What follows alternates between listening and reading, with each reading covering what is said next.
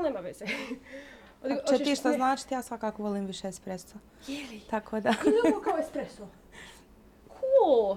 Love it! Awesome! Hoćeš li, koliko ćeš šećera? Nikako. Mlijeko? Nikako. što kraću i što crno. Kraća, kraća, ova je kraća, ja mislim. Dobro. Ta jača je kraća. Ja sam jednu dužu malo radila jer onaj... Hoće se otrovat, neće.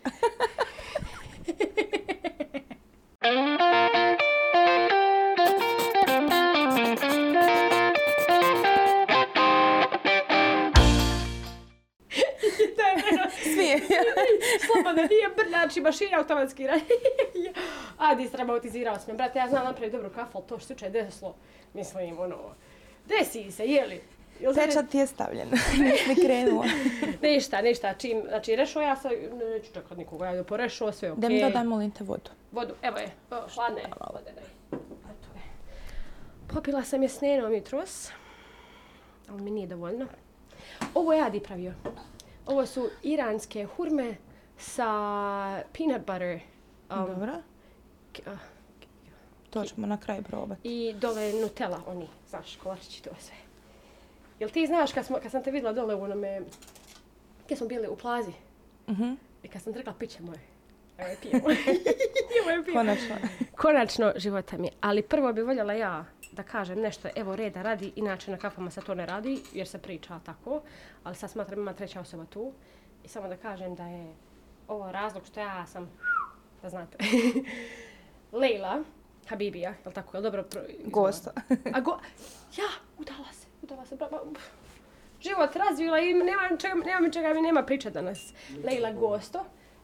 Zar se nije blizu dovoljno? Nije, sad je dovoljno. Ok. Oh, ok, all good, thank you. Moram me napominjati. Sorry. Ovaj, jesi li zadržala svoje isto ili si sad samo Gosto? Uh, zadržala sam i svoje Znači, i Leila- dodala gost. Leila Gosto, Habibije, Da. Leila Habibije Da. Gosto. Leila Habibija gost. Čestitam, ni- čestitam. E Šta nisi znala sam se udala, jel? Ma ne znam ja ništa, kunem ti se. Hajde, dobro, nije. Ja, nije. ja znam, znam, znam da imaš jako divnog partnera. Da. To znam. Ali onaj, kad kažem ozbiljno da me nema na kafama nigdje, da ja nemam pojma niti s kim pričam o nekom, ja nisam ženska glavo znala. Kad sam ja tebe zvala noć, pri, dvije noći prije rodicine svadbe, ja trebam u Tursku, obrve mi katastrofa. A ja i ne diram sama. Ja nisam znala za threading bar. Nije to zato što, što nije threading bar nešto veliko, o, to je ogromno, nego sam se ja zatvorila šest godina u svoju sobu. Ali doslovno, fizički. Nigdje me nije bilo i, i niti sam samo sam bila na, na, na američkom tržištu, nije tržištu, nego Instagramu, njihove stvari, rodbina u Americi, samo sam njih pratila. Što se tiče mojih, pratila prvu rodicu, drugu sestru i to je to. I kafa, nigdje ništa. I onda kad sam ja došla da, Otkrila da, svijet, jel? da rezervišem termin kod tebe, kontama, nema šanta će mi kom primiti u Mostaru, mislim koliko čujem. Ovaj, ja isto sam na Rojištu živjela jedno vrijeme, godinu dana isto izolala se skroz. Baš Vuk samotnjak dinela. baš, baš. Nisam te ja tako upoznala. A, e, to, svi, svidla. Nisam te tako Je li druga upoznala. osoba, ono, što ste vidjela na fax filmu? Potpunost, potpunost. To je Ja- bila potpuno neka druga dinela. Ja, ja sam Curica. divlja, smiješna, puna energije, ja ne znam šta mi bi, majke moje. Tako da kad sam došla da rezervišem kod tebe, ja kontam Lejla, ja kucam tvoje ime i prezime. Ne kucam ja threading bar, da gledam, nema je. Ja pitam Raju, če je Lejla? Pa zove se threading bar. Ja ti pišem, Lejli imaš li mi termin? Ovdje je asistent. U Mostaru nemamo onaj, dostupni termina, ali imamo u Sarajevu. Je kao, Dobro. sad ću vam reći što sam se šokirala i to je taj uvod. Znači, Leila Habibija Gosto je osoba koja je bila moja asistenca na fakultetu. I ja sam učila psihologiju i ovaj, Leila nam je bila uh, Demonstrator. demonstrator, jel? Tako. I ti si trebala, koliko ja znam, sad, je li mene sjećanje vara, ja ne znam, ti mi ispravi. Završiti to, nastaviti dalje, ali Da. jednog dana samo ispari. Ne, ne pojavi se na predavanje. Sad, je li to bilo dogovoreno ili to bilo spontano? Ne znam. Ja sam znala da Lela nije bilo. Nema je prvi put, nema je drugi put, nema je treći put. Ja, pa če je Lela? Mislim, hej, nema Lejle. A men drago, men drago s tobom bilo pratit, jednostavno drago mi bilo učiti s tobom, ne znam. Preupuštena sam bila. Hvala ti, baš sam se trudila da, da to bude experience. I ovaj, i jednom prilikom mi neko zada ovim, reč, ovim riječima. Eno je kući čupa obrve koncem. A ja već imala misli o napuštanju faksa. Ja već kontam, ja, meni časov engleskog se vamo pravo razvili. Ja napustila ove firme japanske, napravila svoju i stavila satnicu koju uzimaju te firme, a nama samo dijeličak daju, razumiješ? Ja sam, ja sam izbasla posrednika i ubacila sebe direkt tu. Razvilo se, mašala pravo. Hvala Bogu. I to je tad bilo kad si ti isto otišla, ja sam već imala razmišljanja, znaš. Kako je meni neko rekao, jednoj kući čupa obrve koncem. Ja se sjećam sljedeći sedam dana na faksu. Ja dođem na čas i slušam profesora, no ovako, on mi je isto u filmu. e, Zam, zamagljen, zamućen, ja ništa, ja, glas mu je 10 km daleko od mene. Šta ja sjedim kroz ovdje slušam? Kroz njega gledam. I rekla sam Adiju, um, i kad smo na ručku bili neki dan, nije meni do materijalnog, meni je do slobode. I ja kad gledam te profesori koji su završili fakultete i predaju na tim fakultetima, nemaju toliko slobode. Nisu možda svi, ali nemaju toliko. I onda sam taj dan gledala u njega i kontam, je li ovaj čovjek sretan? Je li ovaj čovjek sad sretan što meni ovdje, ovdje mi pred tablom blebleta? Je li uopće ispunjen? Je li mu sve okej u životu? Je li uspio sve poplaćati, sve dugove, sve kredite, sve? Je li zadovoljan? Ovaj, ili ima još nešto što želi, a ne može dostići to? Da. I, i ta mi ti, ta mi prođe rečenica, eno je kući čupa, oberuje koncem. Brate, ja ga gledam, ja samo ustanem torbu na leđe preko vrate. Op, Znači nisi dugo posle mene ostala. ništa drugo. Fako znam, ja ćeš mu odu reko kući. Odo raditi. Ode radi. Odem na poštu, uplatim 100 maraka za dizanje papira, jer sam ih htjela predati u Japan, odmah da se u Japanu nađem, iste sekunde. Nije krenulo kako treba, ali nema veze. Digla sam papire i kad sam došla na onu studentsku recepciju, poludle ne dvije žene divne. Jo, divne su. Danas Pa- su nam klijentice i baš ih Nisu. volim. Jesu stvarno, svak se su ono ćeš, nekako, šta će svi su ostali tu uz mene.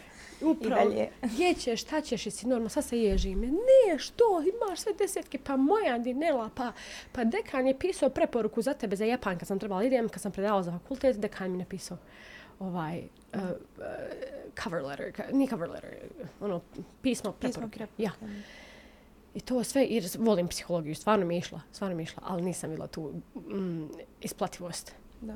I toliko je ta rečenica mene ispala s tog faksa kad sam započnjela ideju od podcastu ovdje, rekla sam joj, kad mi Leila sjedne, joj, da kažem ljudima kolika je meni inspiracija i koliko ta rečenica čupa obrve koncem kući zvuči degrading, um, spuštajuće, jer je bilo ono, ti si, za, šta, za dvije godine stvorila takav biznis, Pa čak i prije.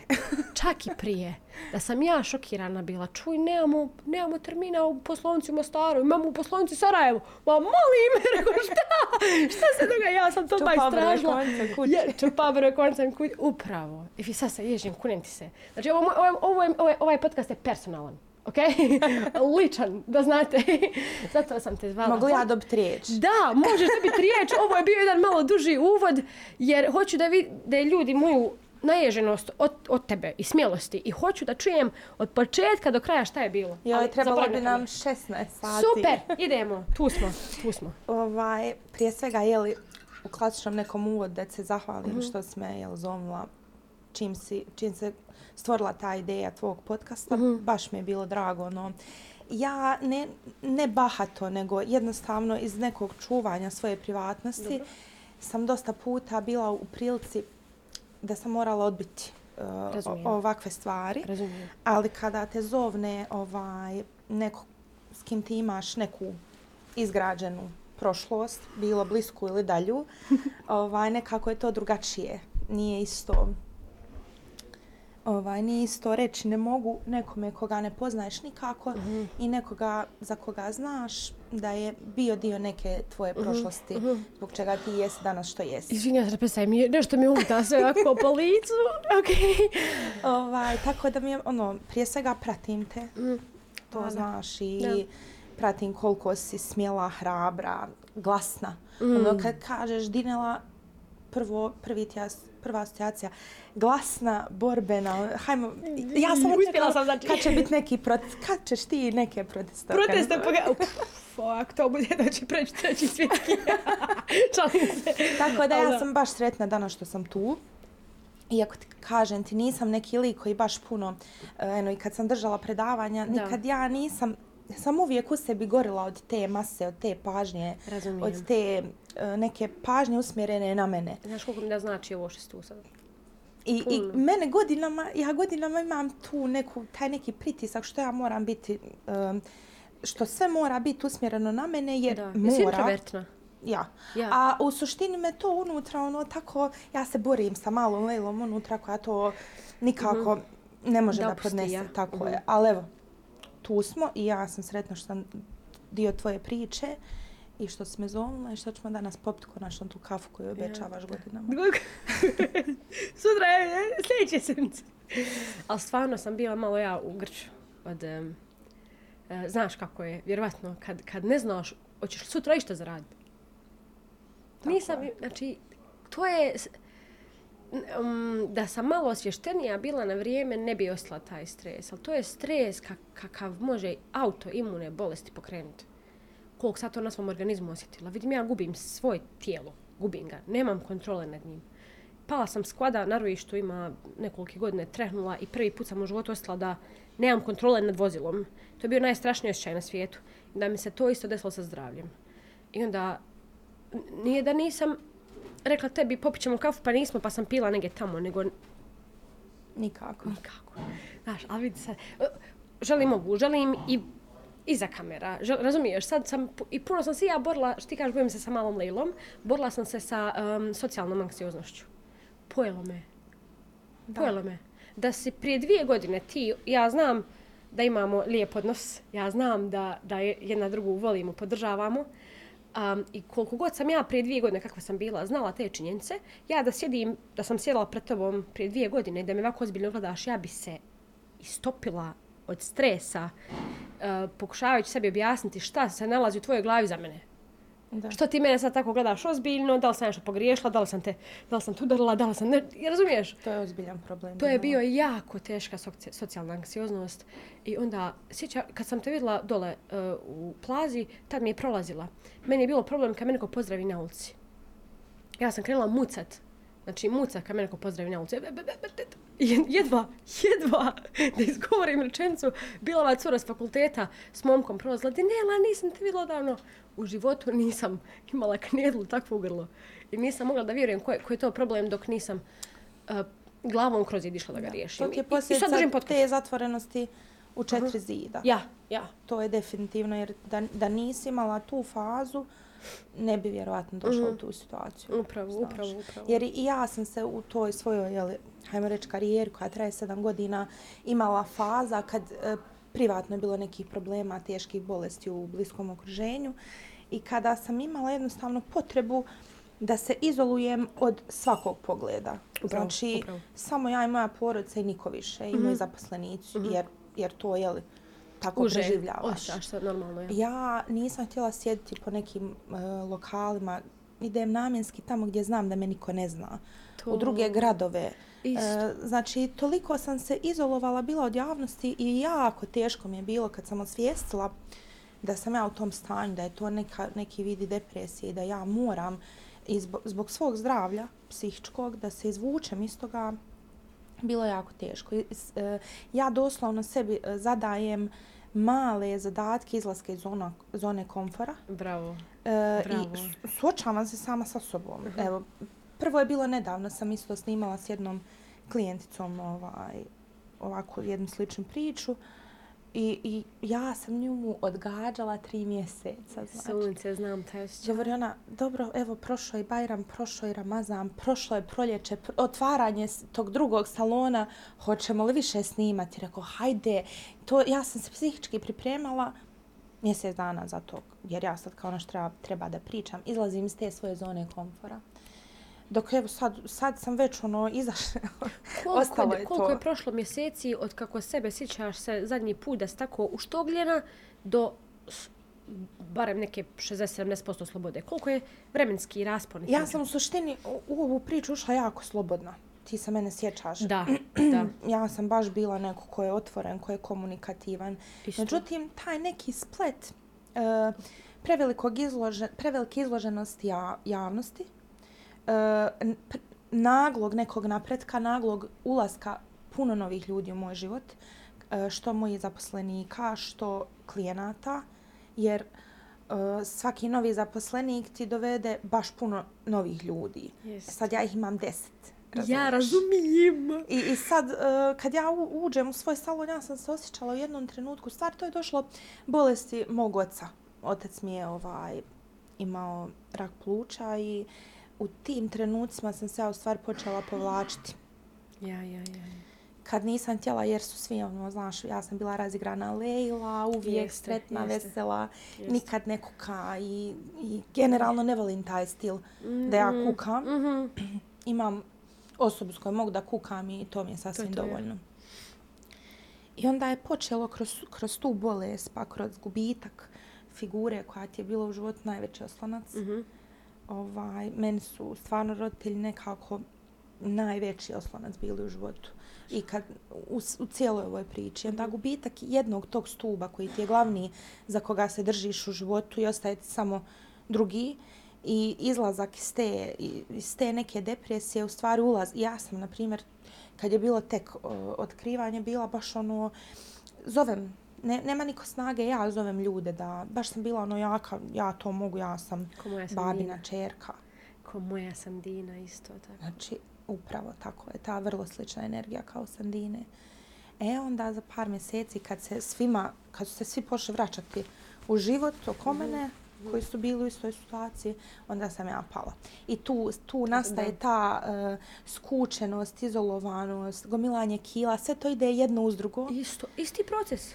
To je proces koji je tako, uh, ja u njemu se nisam osjećala loše dok nisam vidjela da je ljudima oko mene loše. Jel, sad je ovo ko, ko psihoterapija i ovaj, I da čizač ovaj razgovor. I treba da bude. Ali ja se stvarno ono, ne stidim se pričati o tome zato što ja sam dobivala poruke tipa hej, šta se dešava s tobom, zašto tebe nigdje nema na Instagramu, ono, od Lejle koja je svaki dan sebe objavljivala, do godinu i po dana nema moje slike, ne zna niko kako izgleda Ja, ja. tog zatvaranja i onda je jednostavno dok meni nije samo i došlo da ja ne mogu živjeti u svojoj koži više na taj način i da ću poluditi i da jednostavno ne ide i da, da, da se sve pomalo ruši, ovaj, onda sam jednostavno digla se iz pepela i I naravno da je bilo teško. To krene Da. od malih stvari, malih sitnica, malih ti zadataka. Hajde sada, ne znam, proći kroz Fejčevu.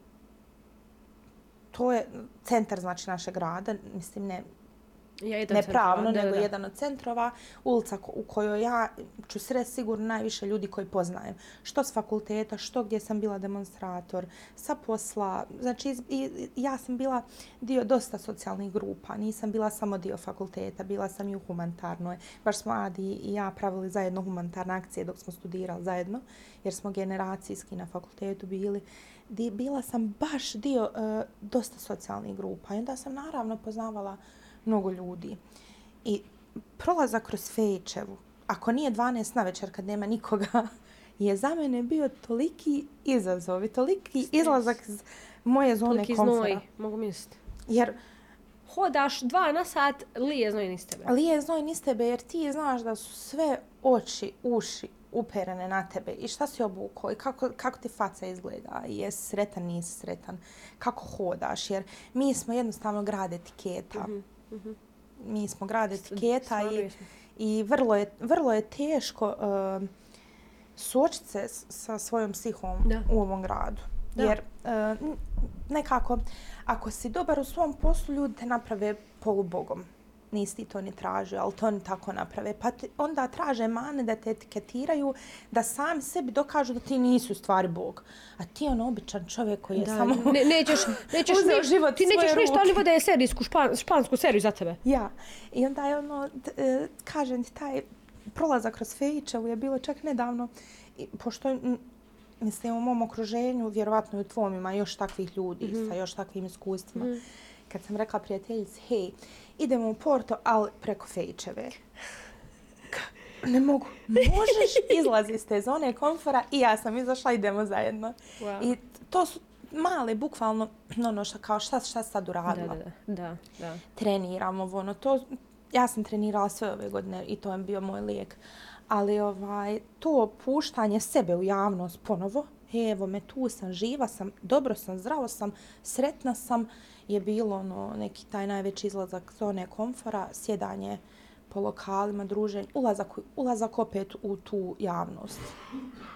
Onaj, mene zanima, je li to nastalo poslije, da slonim, je li to nastalo poslije, Denca, možeš ovo uzeti, molim te. Vibrira stvarno, izvini. Onaj, taj proces, je li to nastalo poslije izgradnje threading bar ili prije? Taj, ta za, skučenost. E, pa on je nastao negdje možda u mom, hajmo reći, najvećem procvatu. E to meni Da. nije jasno, čovječe. E, prevelik pritisak. Upravo baš to hoću da kažem, zato te pitam kad je nastao. E, možda on ne bi bio kažen. Ja ovdje uvijek navodim da je moj glavni uzrok tog mog povlačenja u stvari bila bolest. Ja sam uvijek se bojala da se nešto, ne daj Bože, ne desi mojim roditeljima. Znala sam da će jednog dana morati doći do toga. Mhm. Ali ja sam, na primjer, prvo, prvo izašla iz kuće i otvorila salon za posla prvu drugaricu, kumu. I sve je teklo kroz par mjeseci su moji koraci. To nije bilo nakon godinu, nakon godinu. To je sve za godinu dana se odvilo. Da sam ja i otvorila salon i udala se i zaposlila djevojku i e, odlučila sa partnerom, to jest na njegov prijedlog da mi otvorimo u Sarajevu, jer jer je on negdje vidio potencijal da bi to moglo biti u Sarajevu, pa zaposliti curu za, novu za Mostar, pa se preseli čitav život, a tek ste se uzeli i tek ste otišli pod Kiriju, otišla ste kod roditelja, ideš u Sarajevo, tražiš stan u Sarajevu, tražiš prostor u Sarajevu, otvaraš Sarajevo, e, završavaš Mostar, u tom nekom među periodu otvaraš Bože i Konjic, kao eto ono, š, pa usput nam je Konjic, hajmo i Konjic. Ja, Ja, to je sve bilo za manje od godinu dana i, i tačno na godišnjicu braka i na rođendan saznajem da mi otac ima rak. Znači, i to, kad sam taman kao ono, aha, otvorila sam sve gradove, sve ide, da, da. hajmo, to se bum. šamar najveći. I tad si Tako- dobila osjećaj da zapravo koliko god da su pare u životu glavna, glavni prevozno novac. sredstvo nije glavno životno sredstvo. Ni, Ne znači je- ništa. Meni nikad novac nije bio motiv. Nikad. Jednostavno, je, meni je moj glavni motiv bio da iskoristim svoj potencijal. Bravo. Bravo. I jedno, ja, ja ne volim balkone, ne volim, ne volim granice. Ne volim granice. Ne Ni, volim- ni, ne- i ni u to je to, a ne- ne volim ja granice. posebno ne u svojoj karijeri, u posmatranju sebe u svojoj Kako budućnosti. bi volila da se ovo unormalizuje, zato postoji podcast, razumiješ, želim da ljudi čuju ovo. Da. Znaš, jer obično ono ti, eno, znači, naći problem ljudi što ti kažeš za bilo šta, za bilo šta. Ne zarađuješ pare, užas. Zarađuješ pare, užas. Razumiješ? Znači, ne zarađuješ, fukara si, seljak si.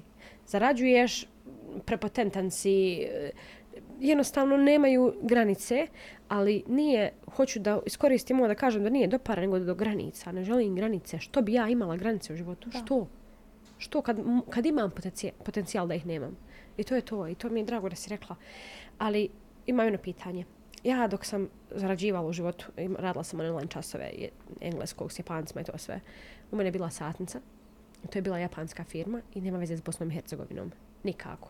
Dakle, i tada naša država nije imala zakon za freelancere online i ono, bilo je sasvim normala a, zarađivati pare, niko, niko nas nije pritiskao i tako dalje, imali smo super plate. I sve što sam zaradila u životu, dakle, pošto nije imalo veze s Bosnom i Hercegovinom, nikad nisam mogla imati više nego što dam sati. Znači, svaka moja marka je dolazila od svake minute doslovno fizički uložene u rad na laptopu. I onda sam se ja pitala, kako, jer ja ne znam kako Bosna funkcioniše, niti sam dio stranki, niti sam razmišljala, niti znam da li biznisi u Bosni mogu dobiti poticaje ako nisu dio stranke, ako, ako se ne uvlače u guzicu da prostiš Da. državi. Mene zanima kako si ti došla od čupanja konca obrva kući, ko što sam ja držala časove kući, do salona Mostar, Konjic, Sarajevo, je to? Da. Znači, ali to nisu, to nisu saloni, e, ono, salon. To je, to je salončina. To je, kad sam ja ušla prvi put, malo sam nisam srušla. Znači, luksuz, ja vam šta pričati. Tako da želim, želim to, taj me proces zanima. Uh, dijeliš koliko možeš, naravno, nikad nećeš sve staviti na sto. Dijeliš koliko možeš da ljudima se pokaže, jer oni misle, mnogi, mnogi drže biznise. I mnogi strahuju jer misle da ne mogu dalje od toga, od tog čupam obrve kući. Misle da. da to to, da nema dalje od toga. I želim, zato pitam za taj proces od početka do, do salona, kako je išao da im pojednostavimo da se manje boje? Pa vidi, ja uvijek kažem, stvarno moram to da spomenem, da. da sam ja, da mene Bog baš voli. I ja sam rođena u ratu i mislim da imam baš neku ogromnu nafaku. Da. To je stvarno prije da. svega. Da. U, u šta god sam ja ušla u životu, meni je išlo. Jel to bilo do mene? Jel me Bog stvarno toliko volio? jer sam zaslužila s nečim? Ili sam samo previše sebe dala pa sam zaslužila to? Ne znam. E, kao neko ko na fakultet koji je upisao s namjerom da bude doktor nauka, ne da čupa obrve, nego da bude profesor, da bude neko ko je obrazovan, elokventan, ko je, ko je priznat, ne priznanje u društvu, ne ne prefiksima da, da, da. to sve. Nego jednostavno toliki proces da prođem, da, da imam toliko znanja i iskustva da mi ne može niko ništa. Aha. I ja ne mogu reći da je meni fakultet bio loše iskustvo u smislu nisam ja to trebala, gubila sam vrijeme. Aha. Ne, meni on bio upravo pokazatelj da ja imam ogroman kapacitet. To. I da ja mogu Isto. puno više od toga. Bravo. Meni je ja sam samo posmatrala, imam tu osobinu da uvijek nešto posmatram, analiziram. Valjda zato jesam da. završila sociologiju, valjda da. me zato negdje jest uh -huh. ovaj, negdje nešto naučilo kroz, kroz taj uh -huh. čitav proces studiranja. E, mene je ono učinilo nekom osobom koja razmišlja. Razumiješ? Ja, na primjer, sam izašla iz srednje škole, neću reći glupa, ali ništa sa nekim specijalnim. Nikad se ja nisam posvetila školovanju i obrazovanju, ti shvatala tad u srednjoj školu, to ozbiljno. To je bilo samo nauči da dobiješ ocjenu. Tako je, ništa... A već na fakultetu ja sam vidjela da je ogromna uh, količina uh, materijala kojeg ja moram savladati. I pitala sam se, bože, kako ću ja ovo? Pa ja nisam kompjuter da ja sve ovo naučim na pamet za neku dobru ocjenu. I onda sam jednostavno sebi postavila stvari, ok, naučiš osnovu i bazu i onda uneseš sebe, Detalje. znači ona osnova i baza je da ti dobiješ šest na fakultetu. I onda ti kad uneseš sebe, jer studiraš društvenu nauku, nije to medicina da je samo isključivo jedan kroz jedan, onako kako piše, nego ti možeš da uneseš sebe. I ja sam u svaki predmet unosila sebe. I unoseći sebe, ja sam stvari stvarala svoju neku budućnost, svoje neko mišljenje, razmišljanje. Nisam nikad učila da bi dobila deset. Ja sam učila da bi to, meni su to sve bili mali ciljevi. Aha, idemo sad ovo, jedan po jedan, idemo sad ovo, idemo sad ono. U mene je bilo nemoguće pasti ispit. Ja, ja, ja ja ne znam, možda jesam jednom kroz, kroz cijelo studiranje. I sad ja sam navikla, znaš, navikla si na da ti imaš uvijek izazove yes, svaki yes, dan, yes. radila uz fakultet, non stop sam imala neke te izazove. Uh -huh. I kad je došla zadnja godina i kad je meni ostao samo diplomski i kao na magist, masteršu, ali to, mislim, na našem fakultetu nije master, ono, tri plus zapad imaš još dvije godine da studiraš, nego je to jedna godina koja te u suštini još samo malo oblikuje gdje ti uradiš još jedan svoj rad, još mm. stekneš jel, znanja i obrazovanja ja sam se prepala. Ja sam svako ljeto živla maksimalno iskorištavala da se kupam, izlazim, družim. Ali to ljeto sam tačno bila pod pritiskom šta kad ja sad diplomiram u septembru. K kako će izgledat moj život? Jer je on non stop bio danas, sutra, uči, idi, položi, izađi, radi, zaradi, kupi, sve ono preživljavanje i preživljavanje, sad kad je mir ne možeš ga prihvatiti. Ne, ja sam se tako bojala tog mira. Kao, I ja dolazi sad neki mir. Ne, ne, ne. Zdala sam, pa znala, znala sam. Mm, znala sam. Ne mogu ja prihvatiti sad da ja nemam više tu obavezu da čajić na fakultet jednom sedmić. Ja, ja da, sam imala da. i tu obavezu, jel, radila sam i na fakultetu. Jesi. I znam da sam mami rekla, mama, šta ja nisam politički angažovana ni u jednoj stranci. Dobro. to je nekako bilo, ovako sam sebi rekla, dokle god ja imala za sebe da imam dovoljno, to neće biti moj, moje sredstvo do dolaska cilj, Aha, prema cilju. aha, aha. I š, ne osuđujem onoga koga, kome jeste, jer svi smo mi bačeni da preživimo svako na Jesmo. svoj način Da. u ovaj život, jel? Hm. Ali dokle god mogu da mi to nije sredstvo, neću da ga biram. Jednostavno neću. Ne želim Okej. da... I sad to, te neke, te moje, te ados, adolescentne premišanja, jel ja sad treba da se uključim neku stranku pa da dobijem posao u državnoj firmi, jer je to jel san svakog prosječnog čovjeka Ja. I roditelja i ja ne kažem i mojih roditelja i moj, mojim roditeljima je trebalo dugi niz godina da prihvate koji sam ja put odabrala. Jer normalno, jednostavno tako smo odgojeni, tako smo naučeni da je državna firma naš vrhunac koji možemo dostići. I da nema dalje ništa. i, nema i- šire i to, slike to je to, nema šire slike. Ti iz državnoj firmi možeš da digneš kredit koliko ih hoćeš i da imaš platu koja ti je Pobjedio čitav si. život ista i to je A to nisi. Kao ono, to je, uvijek se to navodilo kao poklon za, za dobrog studenta je posao u državnoj firmi. Ko, što, ko, ko, ko, je, ko je rekao uh, država ti daje platu kao, kao da te zajebe da zaboraviš na svoje snove? Plata je, plata je nešto da zaboraviš na svoje snove. Ovim re, I to je stvarno tako. Jer svako, ni, ni, kreati, ako smo išta kreativni, smo ko ljudska bića. Ali dobro, Da. neka, sad će neko reći ne može svak biti influencer. Pa nisam to rekla. Pa nisam Ma to ne, rekla. pa nije influencer jedini način, jedini Ja. način da ti imaš nešto svoje. To jednostavno danas se populariziralo i ljudi su uvidjeli u tome da ima nekog neke mogućnosti stvaranja svog Mhm, nečega. mhm, I okej, mhm. neka je, mislim, hodajući mediji, takva vrsta reklame. Upravo. ali ovaj, ima milion nekih drugih malih biznisa koji mogu.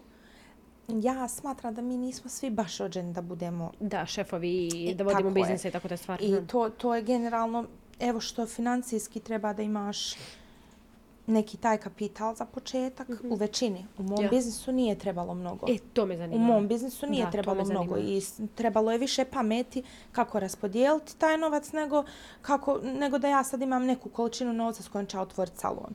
Ja sam tako ponosna što ja u stvari nisam imala 50.000 koje mi je dao babo, Dobro.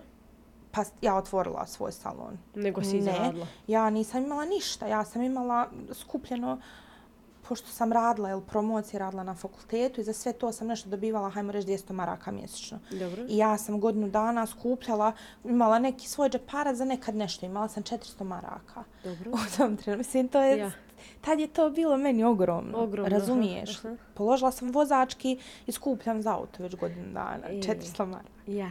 I diplom, dip, ono, ja sam u suštini, to je krenulo, znači završava ljeto, ja sada diplomiram, I ti si diplomirala.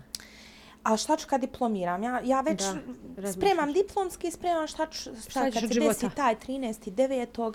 šta sutra. I uh, naiđe oglas kao edukacija, čupanje obrva koncem i onda je tu mama krenula, hajde, pošto ona ide u Njemačku kod, kod braće i išla je s nevjestom tamo negdje neke Turkinje, nešto. Mhm. Tad to stvarno postojalo je u Mostaru. Ja ne mogu nikad reći da sam bila prva jer sam i ja učila od nekog ko je to već imao u Mostaru. Ali da sam, da mogu reći da sam zaslušna, da sam popularizirala tu tehniku i Da. da sam prepoznala da, sam, da se od nje može nešto napraviti, Tako je. jesam. Jesi. I e, ja sam otišla na edukaciju, mama me pitala kao šta ću ti za diplomski, ja govorim pa znaš kako, haj mi daj ono novčano da ja mogu sad to još dodati na ovu svoju šteđevinu i da ja mogu Edukaciju. Nešto, Ja, da. da. to. I ovaj, tako da za diplomski sam dobila jel, nešto tih novaca i završila dvije edukacije, jednu za šminkanje, jednu za konac. I ja sam, trebam, zakazan mi je diplomski, išla sam dva, dva, tri dana prije na edukaciju i zakažem sebi deset žena na dva dana da ih radim besplatno, samo da ja to provježbam, uslikam, da se susretnem sa tim, jer ne znam šta me čeka. Ovo je odlika. Znači, ne, ne, ne, nema, nije uspjeh završen fakultet i rad u državnoj firmi, uspjeh je snalažljivost. Kako se snašla da se žena dovez da isvježba? Pa šta, Samim a, tim je vidi, krenulo ja od usta do usta, jel? Stvarno, ja sam imala tu prednost što sam ja radila farmasi godinama Jesi. i što sam imala fakultet na kojem su me znali svi. Ja sam bila u nastavničkom vijeću, Mhm. u studentskoj uniji, u, s- mene je bukvalno cijeli fakultet Da, znao. znam, tako je. Zato što sam bila u svakoj toj maloj grupi. Grupici, tako je. Imala sam, imala sam tri generacije studenata u koje si ti si bila moja prva generacija. Imala sam tri generacije studenata po, ne znam, po 50-60 studenata, od tih njih, ne znam, 60 puta 3, 3 4 su odma došle. Ja sam prvu godinu imala sve svoje studence. Meni je, imam osjećaj čitav ocijek dolazio, jer su ljudi to vidjeli, podržali. Svakog je to zanimalo šta to ja radim u toj sobici. Kako sad ja bila najbolji student i trebala da ostanem tu na fakultetu, ja sam nešto čupam obrve u sobici. ja. Mislim, to je bilo šokantno prihvatiti prvo mojim roditeljima. Kad sam ja došla i rekla ljudi moji, ono, ok, jesam ja opisala master, ali ja mogu da predvidim unaprijed da ovo što ja radim trenutno je bolje da u, nju- u to usmjerim energiju. Onda kad radiš farmasi, isto tako, znate, puno ljudi, ti si distributer nekog proizvoda u Mostaru i dosta ljudi je kupovalo od mene. Tako da sam ja imala tu, e, ta, tu malu prednost startnu, da sam imala veliko okruženje ljudi koji te prati na društvenim mrežama i sad tolika količina ljudi, ti sad njima samo predstaviš, eh, ja ću pam obrve koncem. I eto ih. I eto, jer je njima već zanimljiv bio tvoj sadržaj prije toga. Znači ti imaš već tu Upravo. taj neki... Ovo je odgovor na pitanje ljudi kad kažu šta imaš od pratioca. Da, Ti nisi imala pratioca, ok, telefon, nego u pravom životu. u pravom Fi- životu. face to face, lice u lice, znači nisu pratioci, ne, ne prate te po, po fakultetu, po gradu, nego znaju gdje si, šta si, šta radiš, znaju. I to se zove pratioc. I sad nam samo su oni digitalni, trenutno opet su pravi ljudi. I želim ovim putem da kažem svima, eto koja je vrijednost ima pratioce. Znaju šta radiš, znaju ko si, znaju šta si i evo da danas izbaciš nešto novo, eto ih. Da, Bitno je da ih eto.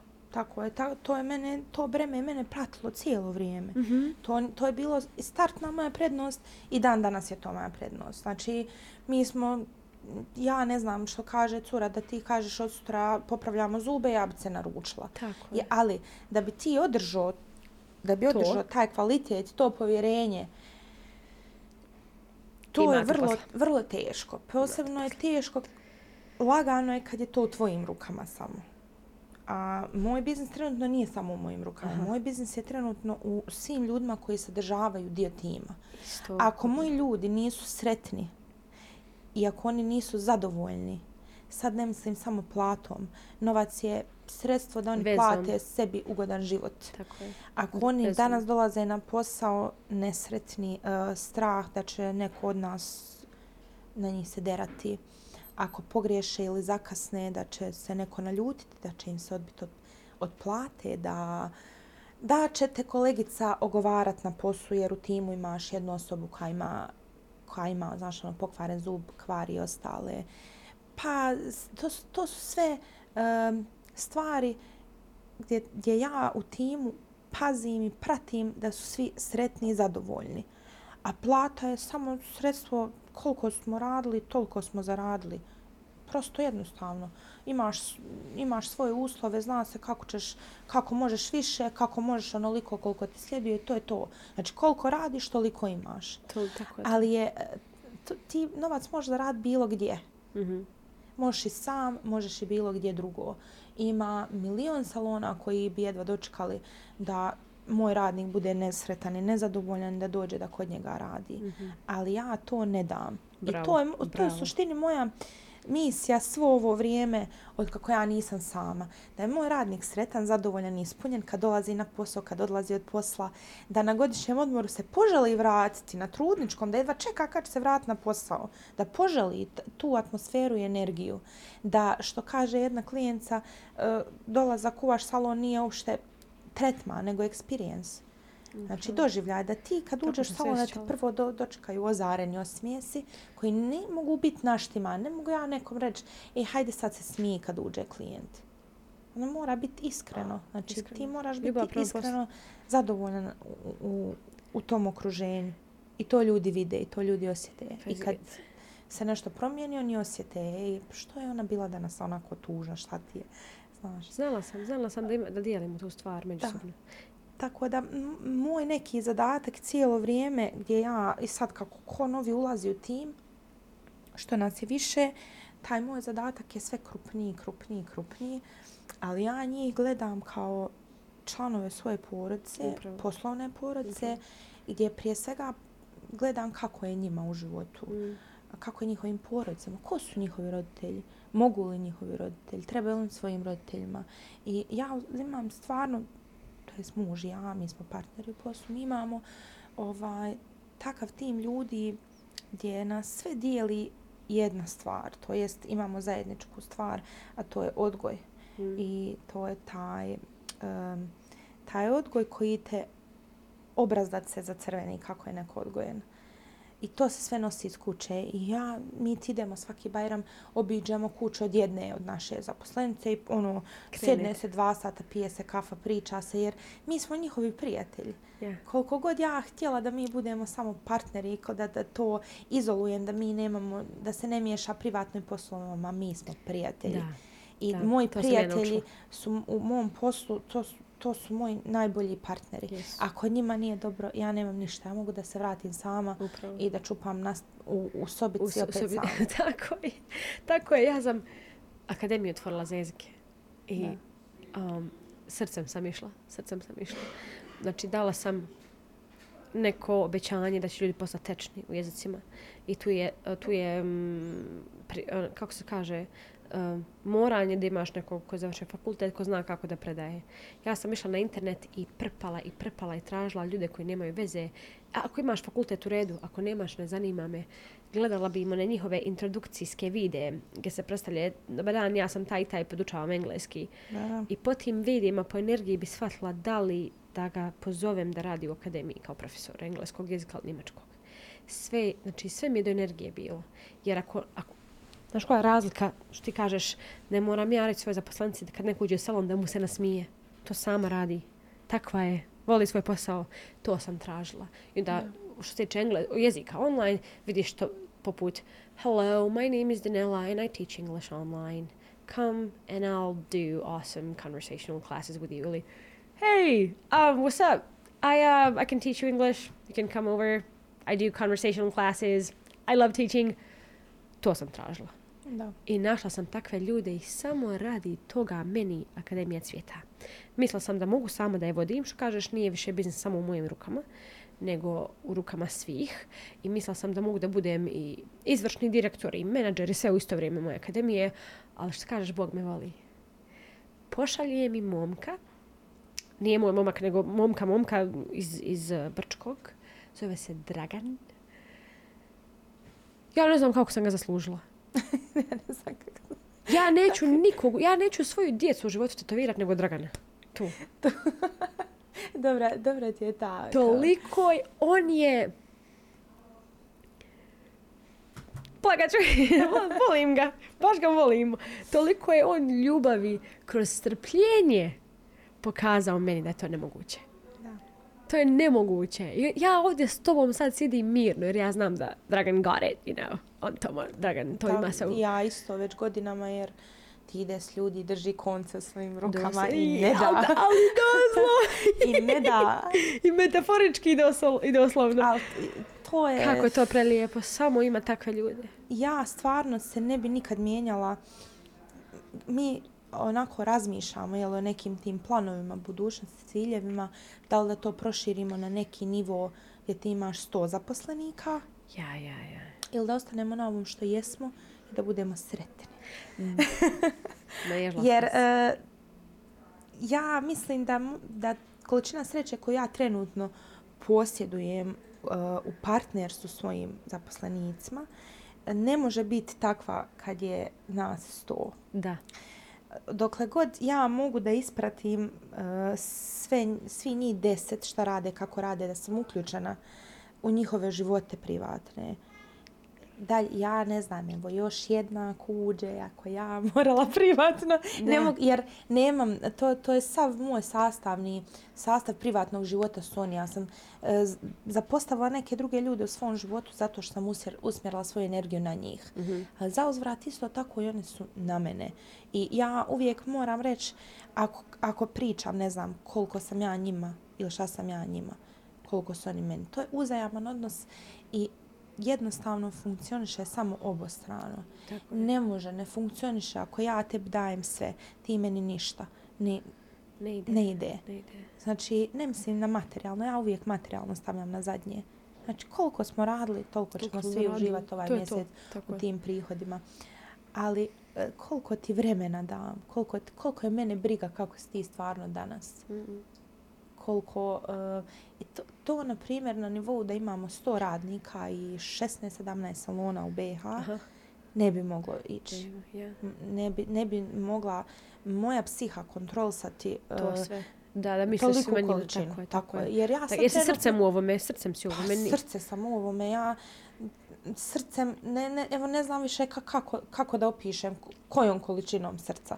I možda je čak jeli, moj partner je naravno bio moj najveći motiv izlaska iz te uh, ove s početka naše priče, izlaska iz te neke depresije, socijalne anksioznosti, to partner pa posao. Jer ono, dao si život u to i sad ne, ne možeš pustiti ti ljudi već dvije godine sami. Mislim, ja sam tu u pozadini, ali su oni glavni pred ljudima mene ljudi ne viđaju kad ulaze u salon. Ne viđaju me jer, jer sam se jeli, ja krila izolovala dvije godine. Ono, da me nema u, u mom salonu, ja, me da. nema. E, tako je meni bilo u akademiji. Isto, ja. isto. Nema me u mojoj akademiji koliko sam loša bila, ali tu je Dragan bio zato. Da. I da dok sam se ja oporavila, dok sam se vratila. Znači, doslovno matching priče. I mislim da ima još jedna stvar koju bila da znam je li tebi bilo, pošto je meni bilo. Kad se prelazila, znači, iz sobice čupanje obrva i u sobici svojoj u salon. Znači, trebalo salon iznajmiti, renovirati, odraditi. Jesi li imala nekoga, kapital ili nešto pomoć? A jesi li imala želju da staneš od stresa, hoćeš li moći sve isplatiti? Pa, joj, to je kod mene tako sve nekako, hoćemo li, hajmo. ja nisam puno razmišljala. Ja sam bila godinu i po dana u sobici. Šta je mene onako možda čak i najviše natjeralo da izađem iz toga? Meni je dobro bilo u sobici. Ja sam bila sretna u toj sobici. Uh, ali, znaš kad čuješ komentar, ma joj kao, ne znam, tamo neka žena ne ide ona u sobe, ona ide samo u salone koji su registrovani kao ono, zar stvarno to nekom znači?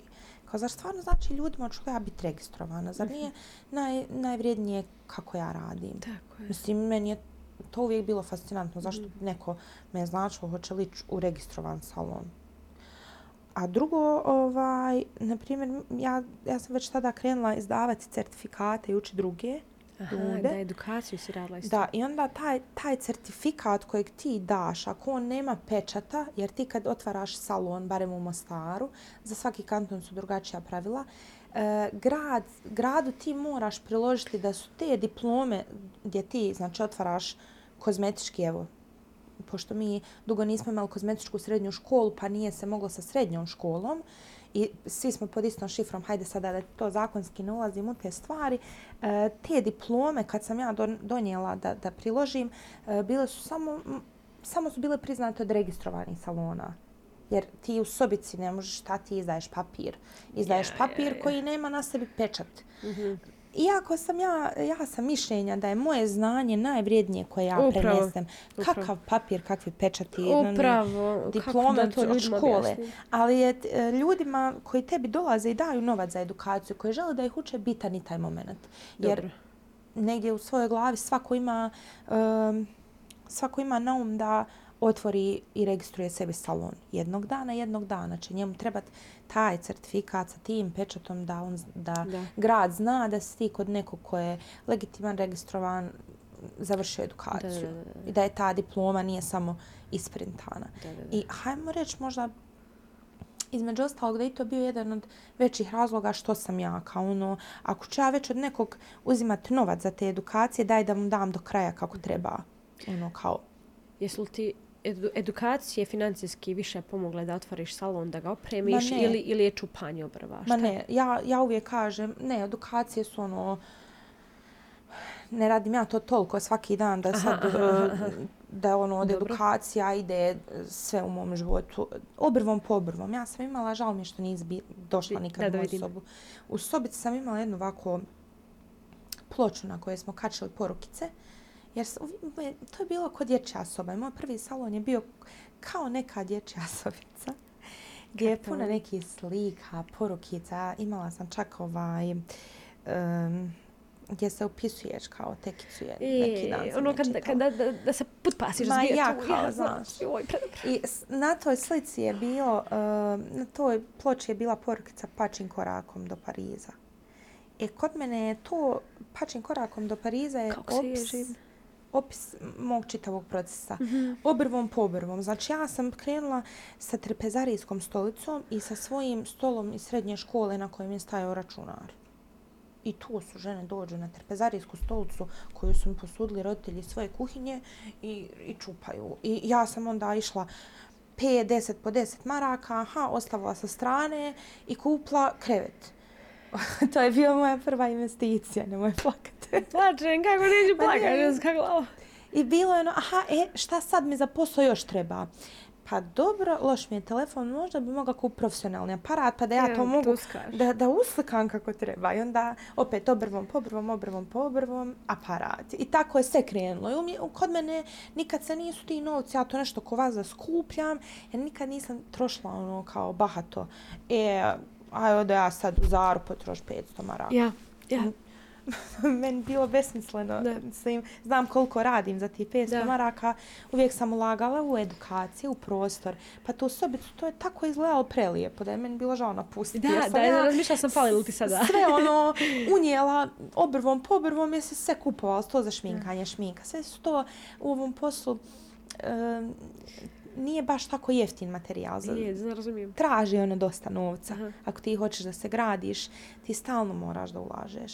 Što zbog sebe, što zbog drugih, da, da, da uživaju u tvom prostoru, u, u količini materijala, u kvaliteti materijala. Sve to ima svoje. Da. Ali ja stvarno uvijek sam imala te male ciljeve kao, aha, sad ćeš skupljati zato, ja kad dođem do toga, ja kupim to, e, hajmo sad novi cilj. I meni to prati dan danas. Znači, ja nemam svoj dom, ja nemam, ja ne vozim bijesno auto. Ja imam samo, samo dobre opremljene salone, dobre e, zaposlenike koji su sretni. Da. I nekako, nakon sedam godina, mislim, ono, ok, možda bi sad mogla malo kao početi gledat na sebe. Tako, e, tako Kao sam grad neki svoj dom. Da. Jer neko u mojoj situaciji bi sigurno, ne znam, kupio stan, kupio zemljište, izgradio nešto. Ne, ja sam svaki put kad bi ono skupljaš, skupljaš, štediš, štediš, štediš, e, mogli smo sad ovaj salon renovirati. Pa ja sam tri puta po jedan te isti salon renovirala. Jer me nervira, jer znam da mogu, znam da može bolje, Da znam da bolje, može je, je, ljepše. je. Znači- Hoću da ljudima koji mi dolaze, koji poklanjaju povjerenje i ostavljaju svoj novac tu, da dobiju uzajamno prelijepo iskustvo. da, da. Jer znači prostor u kojem... Znači, Em, znači. Znači ti tvojim radnicima da im je lijepo dok rade. Znači ti klijentu da kad uđe da, znaš ono, ipak kod nas obrve 15 maraka, ono, da znaš pošta si Da, došao pošta si za ti došla, 15 tako je, maraka. tako je. Jer nisu to samo obrve, to je čitavo jedno iskustvo od ambijenta, eh, jeli, pristupa radnika, rada, da. onog javljanja na Instagramu gdje te ja dočekam, pa na Viberu gdje te moj muž dočeka. Dočeka. To je jedan čitav proces. Je. I to sve treba nekako da opravda cijenu koju ti postaviš. Ali mene stvarno nikad nisu vodile sad ono... Ja sam samo taj novac koji je dolazio ulagala i gdje sam, gdje trošim i gdje volim da trošim je na putovanja. Da, to men- i treba, i treba. Garderoba, živa marke, to mene stvarno ništa ono n- Ja ne zanima toliko. Osvijestila sam također koliko je ta manipulacija i, i ne želim igrati tu igru. Sasvim nemam problema, nemam problema, hoću li otići u kinesku radnju, kineske robe i uzeti nešto da obučem. Jer, jer s, neki dan sam gledala video na TikToku lik uzeo Louis Vuitton a, torbu, koliko, 4000 eura je platio, ali on profesionalni ko, kožar, mogu tako nazvat, kožu radi. I on uzme skalpel kući, pod mikroskop to rastvori je životom i ovaj i ocijeni je kao osoba koja radi s kožom ocijeni je. I kaže ovdje ulaganja ima 14 eura. I vi ste dali, Da. znači koža, ova koža na ovoj torbi. Ovo je Louis Vuitton torbi. Print, ruke, 14 eura ulaganja. Ja stanem i kontam koji smo mi idioti. Pa plaćaš ime. Ime plaćaš. A to ime su dali ljudi. Ima se. Mislim, plaćaš Dobro, u stvari s- ja svoj pažnje koje su ismjerene. nekog. Smatram to sasvim ok dok, dok nije dok neko u svom životu ne uzme zadnju marku da kupi torbu od 4000 eura, a u njoj Da. nema ni jedan euro. Razumiješ? Kad zaradiš 4 miliona kupi je. Da, ja, ja, hvala Bogu, To. uh, nemam uopšte takve ljude u svom okruženju Bravo, da mogu, da. da. mogu analizu napraviti ličnosti. Ono, kao, šta sad ti, ono, kao, samo ti je bitno te marke. Nemam. Nemam u svom okruženju i Bogu hvala da, Da. nemam. Jer ne znam kako bi uopšte moglo neko, neko s takvim razmišljanjima biti u nekom mojem mom bliskom okruženju. Ja, to je kakav, kakav si to i privlačiš, to je Ja, to. ja Malo stvarno- kontrole da iskontrolišeš da. Da. nisi u pogrešnom okruženju to je to. baš ono, kažem opet, Bog me voli, pa je tako sa svim u životu. Od ljudi koje ti šalje, roditelje kakve ti je poslo, uh, prijatelje kakve ti šalje u život i, i, i jel, sve što, što dolazi kroz, kroz čitav ovaj poslovni i privatni svijet. Ja sam htjela čitavo vrijeme ljudima pokazati da obrva po obrva, marka po marka, stoji jedna marka. Da. I sama kroz svoju priču, zašto podcast postoji, juče sam Adiju rekla, treba mi potpore u ovoj priči, jer izgleda ljudi su površni i ne razumiju da koliko god ja bila smiješna, divlja, arogantna, nearogantna, emocionalna, plačljiva, debela, nebitno, da ono što izlazi iz mojih usta je tačno. I kad ja kažem na Instagramu i na TikToku ovo isto, ljudi, marka po marka, 101 marka, zakačit će se sto nekih ljudi koji ne koriste mozak da kažu lako je tebi reći, ti ne znaš ovu državu, ovdje je sve nemoguće. I dovela sam tebe ovdje, jer ja sam živi dokaz da se bez države može. Ja sam živ, šta sam Da. sve kreirala bez države. Be, ja nikad nisam dobila poticaj u životu dvije marke, a ne dvije hiljade. Htjel, znači kad sebe dajem kod dokaz nije ljudima dovoljno. Neću da ja udovoljavam ljudima, nego hoću da proširim vidike. Da, da ovi koji, koji ih je strah, da više slušaju mene nego ove koji pametuju. Da. I zato sam dovela tebe kao dokaz da je obrva po obrva tri lokacije salona. Da. Vidi, ja, ja moram da dodam jednu stvar da što se tiče evo poticaja, um, mi predamo svake godine za poticaj, da. znamo biti odbijeni, znamo često i dobiti, jer ti e, na tim poticaj, mislim, poticaj o čemu pričamo, poticaji nisu pitanju to 50.000 maraka, to je pitanju količina novca s kojim ti možeš kupiti materijala možda za jedan mjesec. Ja, znači ja. materijala koje se potroši. Ali svejedno duhovno ti znači Jeste. da kad ti prođeš taj poticaj, ok, znači neko vidi da, da sve to što ti tamo radiš ima smisla i želite podržati pa markom, markom. Markom, tako je. Mi kad smo, mi u koroni nismo nikog, nikog otpustili. Svi su ostali prijavljeni, svi su dobivali minimalce. Ja. Znači, salon nikako nisu radili, a sve je ostalo Da, da, da, išlo da. i teklo kako jest. da, da, da. da. Država u tom slučaju, ko što je u Njemačkoj, država odmah inekcije svim poslodavcima, da se Jest, poslodavci jest. mogu izvući, toga nije bilo u Bosni i Hercegovini. Moja inekcija je bilo neko drugi.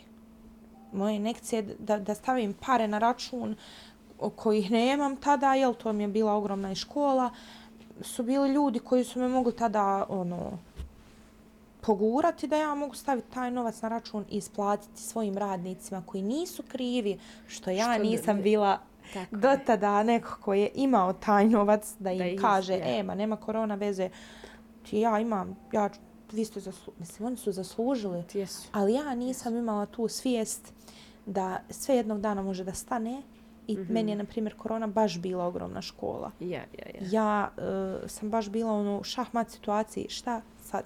Aha. Ne aha. želim da dajem otkaz svojim radnicima jer ne može. Ne želim da mi je to uopšte opcija.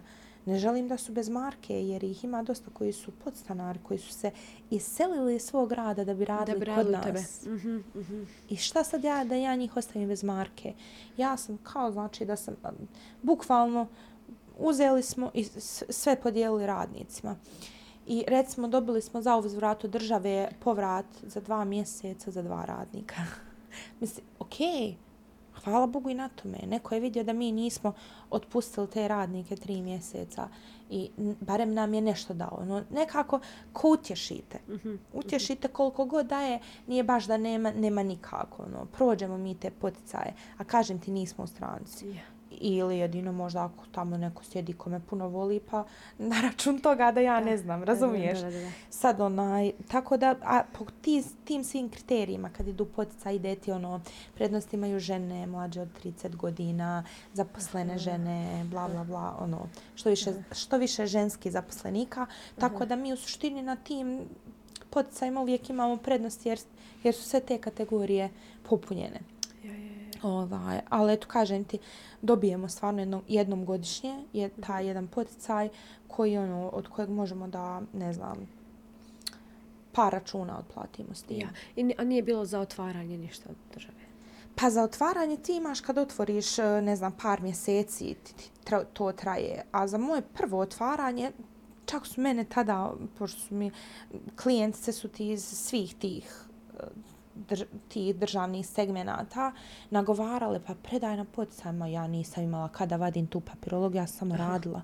Da, ja govorim, ja bi, razumijem. ali ja nemam O, kad izvad papire. Ja. Jer sam ujutro išla na fakultet, držala vama Jes, predavanje jes, i onda od i trči 12 tamo. čupala obrve čitav dan. Aha. I tako je izgledalo moje dvije godine života. Aha. Radi, radi, radi i samo pređi na drugoj, radi, radi, radi i onda raznesi farmasi dok ja nisam odlučila, a ja sad samo radim ovo i to je to, ono, dok nisam energiju samo u jednu usmjerila. I mi suš, u suštini prvi poticaj predajemo kad se džihad uključio i kad je on imao, i on imao svoje vrijeme, i on u stvari je i zadužen za taj administrativni, ekonomski, e, knjigovodstveni, te sve momente, ono, on je s knjigovođama, ja ni ne ulazim u računovodstvo. Ja sam u tom kreativnom dijelu, e, odnosi, međuljudski odnosi, ta, ta, taj dio. Znači, baš smo se podijelili. Ja da me pitaš kako, koje papire trebam predati na poticaj, i dan danas ne znam iskreno. Znam da ima puno. da treba bruku papira. Da, jes, to je zeznuto. Njeg, uh, tvoj muž se zove Džihad. Džihad. Jeste. Džihad Gosto. Jeste. Pozdrav, brate. E, Znači, prvo, idol. Ali hoću da čujem iz tvojih usta, znači, vaš početak je, šta je on bio prije ovog? E, Je li on imao, je li on znao kako djeca da, bili. Mi smo baš djeca bili kad Ja. se upoznali. je li on znao da radi ovaj posao? E, ma ne. Kao nije- muškarac je, je li, mm, Ne, on i dalje ne zna da radi ovaj posao. Ja. Razumiješ, ona čak Ja. je bila jednom ovaj, situacija kao hajde daj, daj, ako znaš ti budeš bolesna ili nešto sutra da ja znam to rukama. Da, jednom, to- to je smiješno, to ono, ni, nismo stvarno nikad ulazili u taj dio. Nije smiješno, ja bi čak voljela da imam jednog muškog zaposlenika, čak je i bilo priča o tome, jedan kolega iz Zagreba, molila sam ga da dođe, on je moj učenik, hajde dođe rad makar sezon da nam bude Aha, malo simpatično aha, u salonu. Ovaj, džihad je po struci mašinski inženjer. dobro. Isto naravno nemaš nikog svog, nije te niko zaposlio, bla, bla, bla. Tako da on uh, sa diplomskim kreće da radi merchandising Dobro. za jednu firmu uh, i i on je odlučio da krene u jedan biznis, a to je autoškola. Aha. I uh, kad u kojem momentu to kreće? Ja sam u vezi s njim završila tu edukaciju. Znači mi kad smo se upoznali, ja nisam, ja sam tad radila samo farmaciji Aha, aha. i uh, nekako kroz tu godinu je narednu je meni sve došlo. Ja. S njim je sve meni došlo u životu. Dobro.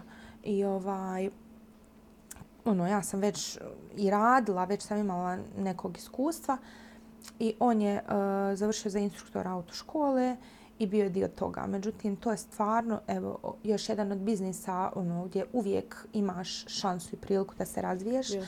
ali ide dosta sporije. Jeste. Ide dosta sporije nego što je to bilo moje. Možda nekom danas, jer je dosta razvijeno ovo moje, ja kažem ti uvijek sam imala sreću, bila sam među prvima, e, pa sam dobila toliku količinu pažnje i svega u početku, dok je li instruktora vožnje je pun grad koji su na glasu dobrom godinama i sad dolazi jedan mladi Dolazi džihad koji ono, Ja, niko, ja. mora je prvo naći nekoga prvog koga će obučiti da, da uopšte i on vidi je li za taj posao. Mislim, možeš ti to misli da jesi, ali dok ti ne napraviš od nekog vozača i dok ga ne pustiš na ulicu i vidiš da je on siguran dobar vozač, ne možeš niti znati jesi li ti dobar instruktor. A ja sam njemu bila pokusni kunić. ono, neformalno. pa znaš, kad mene pitaju, pa kao, jo, kako tako dobro voziš? Pa čovjek mi je instruktor vožnje, mislim, jel bi bilo sramota da nekako drugačije vozim. Tako da, ovaj, i, i on je i bio u svom, mi kad smo suzeli, mi smo radili četiri neka posla, mi smo samo sastajali na večer, Predobro. zaspijemo zajedno i ujutro, popijemo kafu i svak na svoju stranu. I ovaj, kažem ti, ja ne znam kako je to, ne, u Sarajevu smo bili i mene neko prepoznao ne, um, Adi Hasić mi je rekao kao, ja sva oduševljena prilazim da ga gledam kako šminka, jer je, je li meni on bio uh, pojam u šminkanju, obzirom da sam ja tada šminkala, bio je jedan od mojih željenih edukatora u budućnosti. I on je kao pogledao mene i rekao kao, Alea Habibija, ja se skamenila. Samo sam stala da te gledam, otkud me znaš. Pa kao, znam za tvoj rad, e, žene iz Sarajeva dolaze kod tebe, a stvarno jesu vikendom su dolazile žene iz Sarajeva. E, Žene iz Sarajeva, moje klijence dolaze da čupaju brve, super to radiš. Ja mislim da je to bilo u suštini moje prvo priznanje od tako nekog meni velikog, To je master. Da ono kao, jel, jel, ovo, jel se ovo stvarno desilo? No, jesam ja dobro ovo čula? Je. Jer nisi ti svjestan, ti kad samo radiš i kad ideš neki svoj... Nisi svjestan veće slike I super je to. Jeste. Ja je to Jeste. baš Jeste, super, da ti... Nik, Ni ja nisam ja ne želim nikada budem svjesna Tako ko, je. ko, kolika je to budem ja, hoću budem ja. nekome veličina i E, količina je. kad to Aha. gleda sa strane. Aha. Meni je to... Ne mogla podnijeti. Mislim, pozitivno je, ali pre, overwhelming se Ja. kaže. Ono, uf. previše. Ja previše. Onaj, tako da on, džihad je bio tu ono, ko hajmo sad, haj ti da mi posložimo u šta da usmjerimo energiju, jer ovako se rasipamo, rasipamo Znači, se. on je taj koji je on rekao je bio, do... da, on je bio taj koji je rekao kao, pa hajmo, hajmo u Sarajevo. He's a keeper. ja govorim, a, ono, pa kao ja sam tu, ti odeš tri mjeseca, razviješ posao. Hama, tek smo suzeli, šta ću ja ići od tebe tri mjeseca ili idemo Ja. zajedno ili nikako. Ili nikako, tako je. I tako smo ti mi sve selili život i tako ti je nama stil i danas. Mi smo ti u autu, mi mjesečno prelazimo, ne znam, između 5000 10.000 km jer smo vazda na putu, termin se odgovaraju Je. na putu poruke, snimanja, Je, je, postovi. je. Jer ja i on smo organizatori. Kao ono, roditelji, to su naša djeca i Ja, mi svi ja, pravimo ja. jednu. Kako je lijepo imati njega uz, priču. uz sebe, to je, to je nešto predivno. Pa ja ne bi ništa dalje od, od jednog tog salona i jedne moje prijateljice. Da nije njega bilo, ja. Ne, definitivno da ne. I to meni nije problem reći, ono, to je jednostavno njegova zasluga, ja ne mogu uzimati te zasluge. Ja mislim da treba onda bude primjer muža ljudima. Da, On treba bude primjer muža ljudima. Muž Da. nije onaj koji te oženi i ostavi te kući da skuhaš, očistiš i ženu si napravila i šta. Nego, brat, razlog što si porasla. da. On je tvoj razlog što si porasla. To i je bilo stvarno divno kad bi ovaj, Kad bi muškarci bili približno takvi muže. Pa jesam li pravo? pa ja. Ne, onaj, jel, obzirom da smo mi nekako najviše u tom ženskom svijetu, imamo eto opciju muškog šišanja i najviše nas žena okružuje Ja. I generalno i kroz biznis i kroz sve. Ti ako nemaš kući podršku, bilo da je to muž, muškarac ili žena, Ja. znaju i žene stvarati ogromne Da, pritisak. pritiske. Jeste, upravo si. Oba, to je znači, Ja ti to mogu potvrditi. to, to je baš obostrano da, da e, partneri pritišću jedni druge. I ako nije ti kuć taj sklad, to nikad ne može izaći na dobro. Ni- Na primjer, naše zaposlenice, ako, oni, ako njihovi partneri kući nisu zadovoljni s onim kakve one dolaze, šta one rade, koliko one zarađuju, koliko su one sretne, ako oni vide u tom problem, ne može ni ona biti sretna kod nas. Dvije su vrste nepodrške. Prva vrsta nepodrške je ta što govoriš, gdje partneri, muškarci, muževi, šta, ti- ne, ne vole vid žen da raste. Neki ne vole. To je prva vrsta nepodrške. Drva, druga vrsta nepodrške od partnera svog, muža, je tišina. Da. Ne reakcija. Ništa ne vidite. Ne čujete. Ne, apsolutno ne znaš šta radiš. Ne znaš čime se baviš, ne znaš šta pričaš. I to je, znači, i to je nepodrška. Tu žena ostaje prazna. Prazna, jer jedemo emocije inače. Mi doručkujemo, ručamo i večeramo emocije, takve smo. Jel, mislim, i muškarci su isto, samo što, što smo mi jače u tome. Puno jače. I puno više pokažemo to. Dakle, ja ne znam šta je gore. Kad muškarac aktivno ne podržava ženu ili kad muškarac pasivno šu, ne podržava ženu, to je sa šuti. Šuti, ne govori ništa ono. Ne zanima Da. ga. Ja ne znam koja je veća bol, iskreno. I voljela bi ovim putem da, da, da... Je li to rješivo, ne znam. Je li to rješivo, ne znam. Je li muškarac mora je sam u, baš- u sebi da bude takav? To je baš preopširna Ili može tema naučiti, ja koja pojma. kreće ono, iz nekih korijena kad ti izlaziš na prvu kafu s nekim Ja. čovjekom. Upravo. I jednostavno, možda su samo to u stvari pogrešni odabiri ljudi jedni među Upravo, drugima. Upravo. Jer jednostavno neko ne može, ne može prihvatiti. E, muškarci nekad ne mogu prihvatiti da njihova žena radi, doprinosi, da možda čak više doprinosi nego oni. Opet s druge strane nekom to jedva dočeka. Tako je. Da, da, da se ono kao utiša i da bude i sa to, to strane. neko da, ja. Suprotno isto tome muškarci uh, gdje nemaju, gdje su oni kao stup porodice, glavni financijski uh, pokrovitelji Mhm. te porodice, gdje ti dolaziš kući gdje ti žena ronca. Znači, roncanje je pojam koji bi i ti isto tako mogla da, da mu doprineseš, da ga, uh, da ga Stučeš. Popularizuješ, Ja, aha. da mi žene manje roncamo. Manje. Jer ja budem prisutna kad, na primjer, žena neka puno, puno ronca i pitam se pa kako ovaj čovjek ne poludi s njom, kako živi s njom, ono. Jer roncanje je bolest ja. života. A mi. misliš Mislim, ne, ne možemo samo ni muškarce kriviti. Ne može. Žene stvarno imaju problem s roncanjem. Da. E, samo me zanima, jel ti misliš, i, pošto ja nisam, za, znači ta četiri zida, dugo vremena, Da. i nisam imala prilike da upoznam druge ljude, da upoznam nove ljude. Sve žene što ja znam su mi, zadnje što sam upoznala je kad smo sajti upoznala na faksu. To je najnovije što znam u životu. Razumiješ to? Prije koliko? 7-8 godina. Ja. Puh, zar ima toliko čovječe. Onaj, um, je, li- je li postoje stvarno žene koje roncaju bez razloga, koje su ispunjene od strane muškarca. Znači, ispunjene su, don, donosi financije kući, donosi emocije kući, ne samo fizički kontakt Da. u krevetu, nego i emocije i da roncaju. Vidi. Postoje li takve žene? E, ja to ne mogu znati šta njima muškarac donosi kući. Jel? Ja sam samo neki posmatrač sa strane. Ja, Ja. sad ne pričam ovdje ni o kome konkretno. Pričam o mom iskustvu bivanja na plaži, u kafiću. Ja, od, ja, od ja. šutnje gdje dvoje sjedi za stolom i gleda u telefon. Aha, Meni i džihad se to isto tako zna desiti jer mi radimo na telefonima. Je, je. Mi moramo otići, izolovat se, ostaviti telefone da bi se ono družili. Mi vi, vrlo često se nađemo na ručku i šutimo jer svako odgovara na svoje poruke je. poslovne. Jer Je, to je. nama dio poslovnog svijeta. Ali ja posmatrajući, slušajući po kafićima, po plaži, po, e, ne znam, jednostavno gdje me okružuju parovi ili e, rekla ova, kod one, ono se desilo, žene roncaju. Sad, jel one roncaju osnovano ili neosnovano? Isto mislim da nije u redu da se ronca.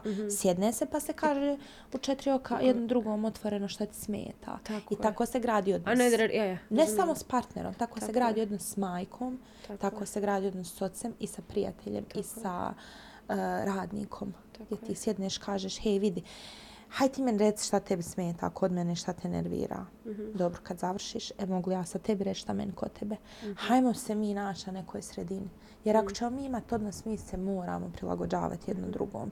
I ti kad imaš tu, uh, tu svijest, da nisi samo ti glavni akter u, u Ja. svom životu, Da svaki ima svoj svijet. da svak ima svoju ulogu i da svak ima pravo da uh, da te prihvati i ne prihvati, da se vi nađete negdje na sredini.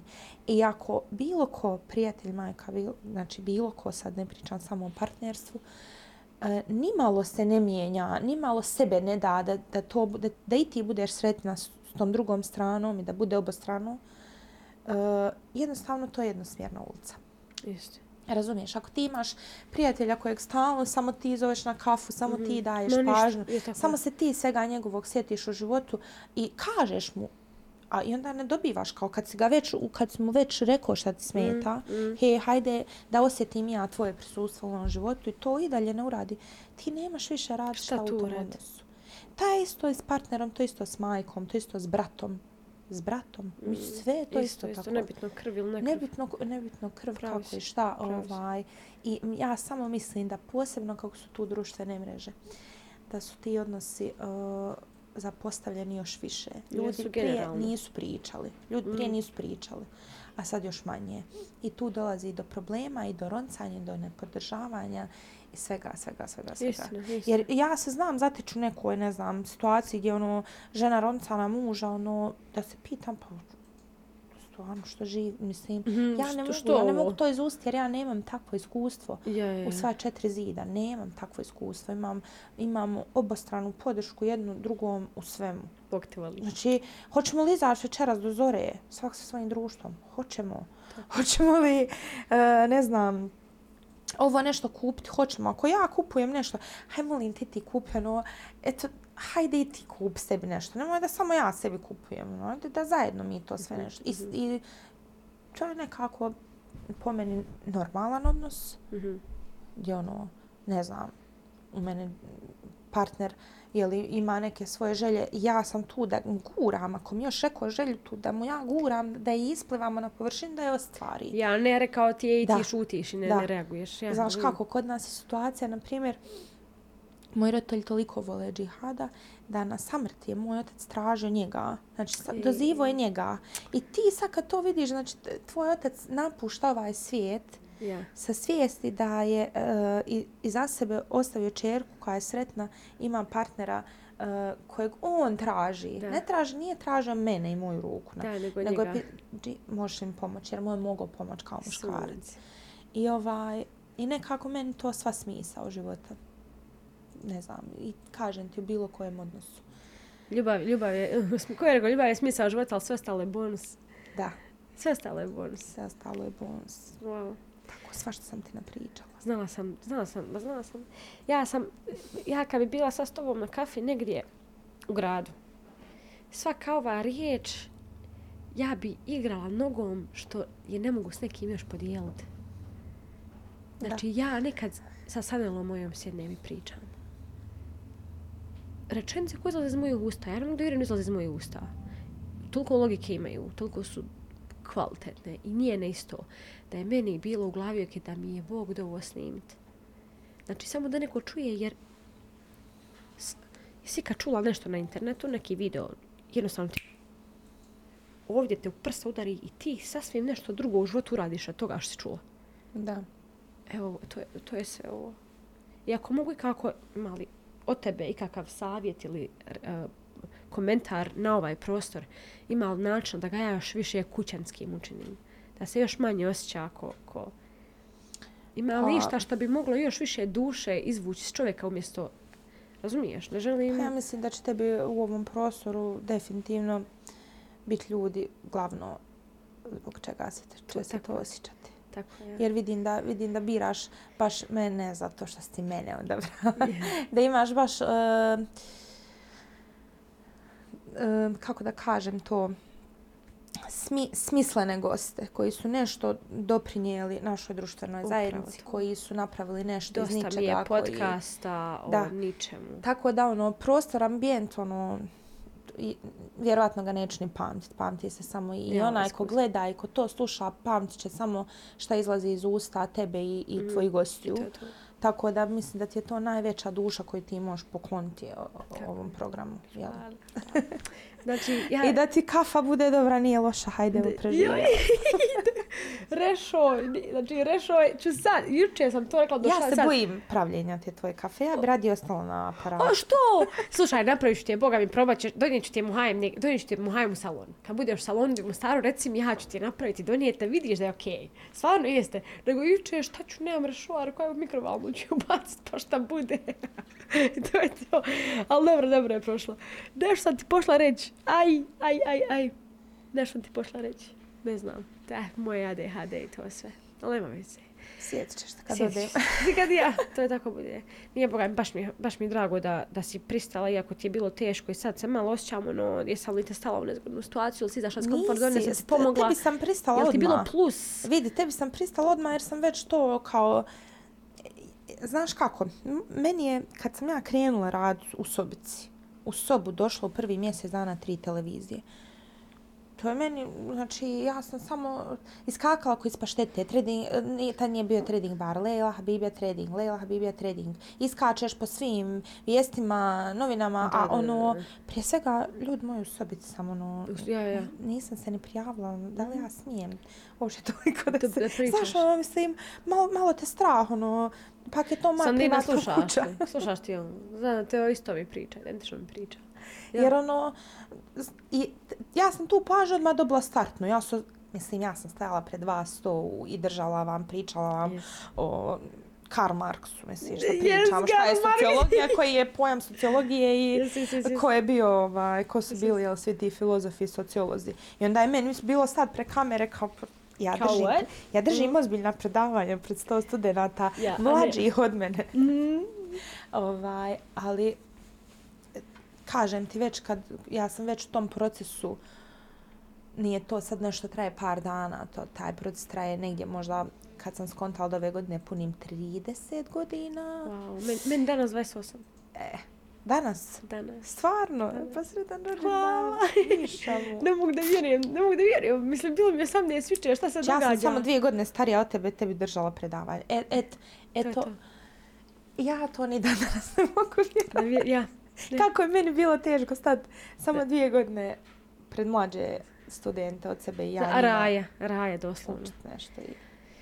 Ali vidite, vidite, vidite, molim te. Dobro. Tako da ovaj, ni, nije mi stvarno, nisi me ništa onaj... To je prošla djevojka prije tebe.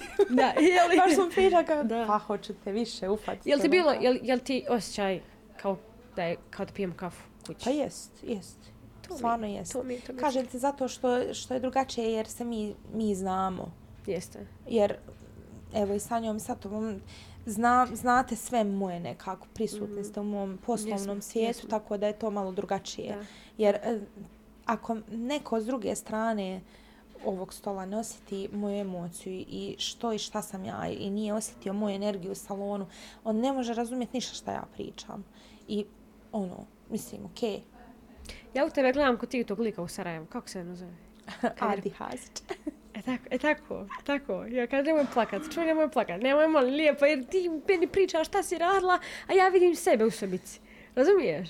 To mi je toliko, joj, Tako je, svi, mislim, joj, svi mi bi imamo mogla- svog jednog Adija Hasća i svakom Jest. od nas je neka osoba bila inspiracija ili prekretnica za nešto. Jest, I jest. to je normalno.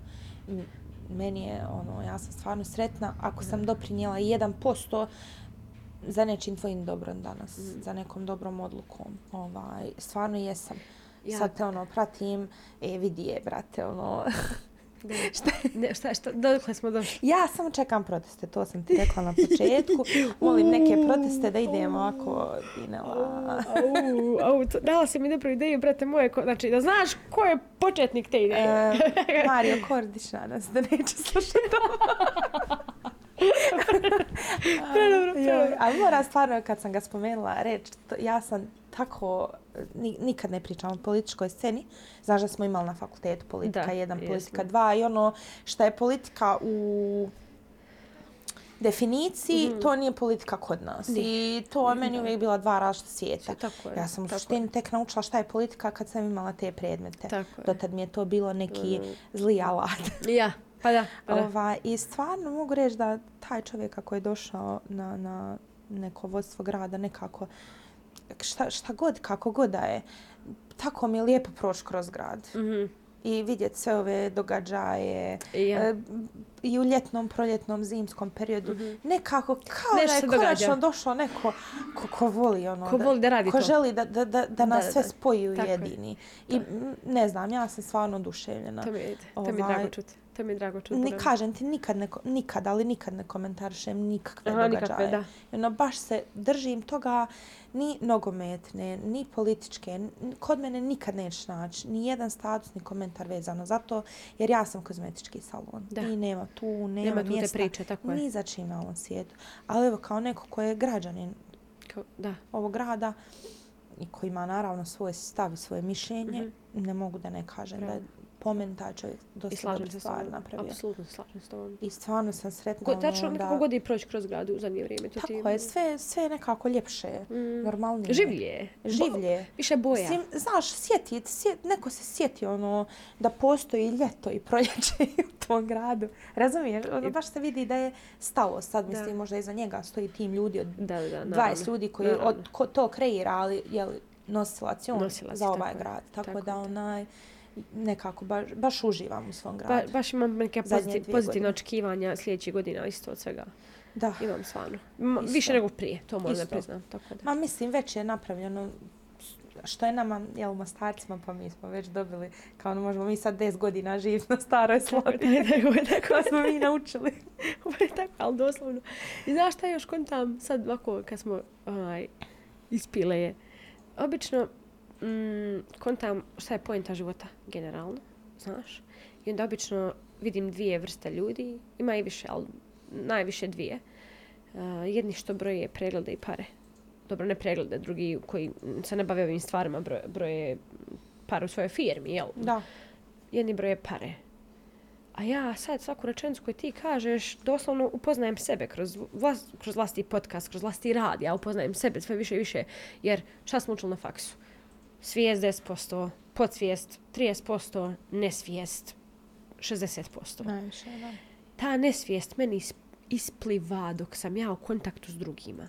Znači, isplivala i kad sam bila sama među ta četiri zida dugo godina, razumiješ? Ali sad, ta, tačno iz nesvijesti šta ja osjećam, šta jesam kao osoba, izlazi mi kroz usta.